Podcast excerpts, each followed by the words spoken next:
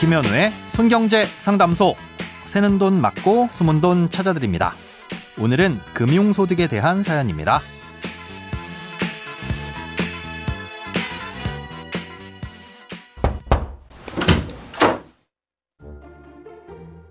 안녕하세요. 2년 전부터 ISA 계좌에서 원유 ETN에 3천만 원 정도를 투자하고 있습니다. 당시엔 소규모 온라인 쇼핑몰을 하고 있던 때라 사업자 자격이었는데 잘 되지 않아 작년에 폐업하고 현재는 직장인 남편 밑으로 건강보험 피부양자가 된 상태입니다. 금융소득이 일정 금액을 넘으면 피부양자 자격을 상실하는 것으로 알고 있는데요.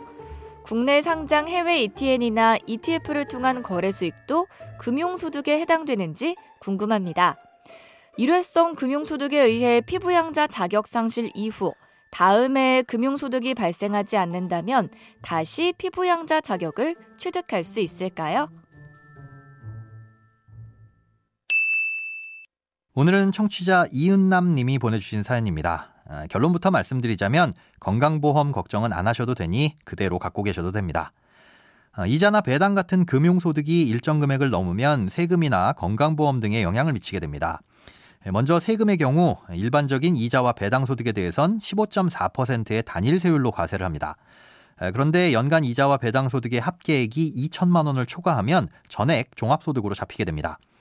예, 세율은 2천만 원까지 15.4%가 적용되지만 2천만 원을 초과하는 부분에 대해선 다른 근로소득, 사업소득, 연금소득 등과 합쳐서 누진세율로 과세가 된다는 거죠. 예, 그러니 세금을 많이 내게 되는데 아, 이런 금융소득 종합과세 대상자가 되면 이후 3년 동안은 ISA 계좌를 만드는 것도 불가능해집니다. 아, 또 연말정산 때 누군가의 기본공제 대상자도 될 수 없습니다. 음, 앞서 2천만 원을 초과하면 전액을 종합소득으로 본다고 말씀드렸는데요. 아, 연말정산 때 기본공제 대상자가 되기 위해선 각종 필요경비를 제외한 소득이 100만 원 이하여야 합니다. 그런데 이자나 배당 소득은 필요 경비가 인정되지 않아서 그 전체가 소득으로 잡히기 때문에 기본 공제 대상자가 될 수 없습니다.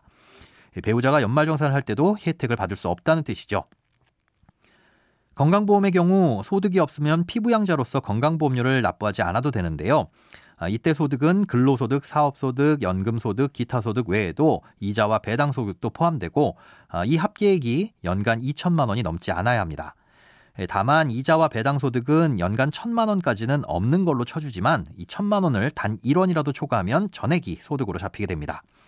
아, 연간 금융소득이 천만 원이 되려면 금리를 3%라고 가정했을 때 약 3억 3천만 원이 넘는 돈을 예금에 넣어둬야 받을 수 있는 이자인데요. 아, 그럼 꽤 부자들만 해당될 것 같지만 이 장기 투자를 하시는 분들도 해당될 수 있습니다. 국내 주식시장에 상장돼 있는 ETF나 ETN들은 국내 주식에 100% 연동되는 상품을 제외하곤 수익에 대해서 모두 배당 소득으로 과세합니다. 아, 예를 들어 S&P 500 지수에 연동되는 ETF라든가 뭐 사연자님처럼 원유에 관련된 ETN 상품들에서 발생한 차익은 전부 배당 소득으로 본다는 거죠.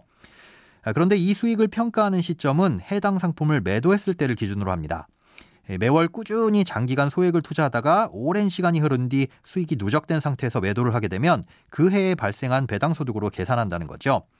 아, 여기에 예금이나 적금, 뭐 심지어 CMA에서 발생한 이자까지 전부 합산하는 데다가 예, 다른 금융상품에서 손실이 발생했다고 해도 상계 처리가 되지 않으니 생각보다 수익이 크게 잡힐 수가 있습니다.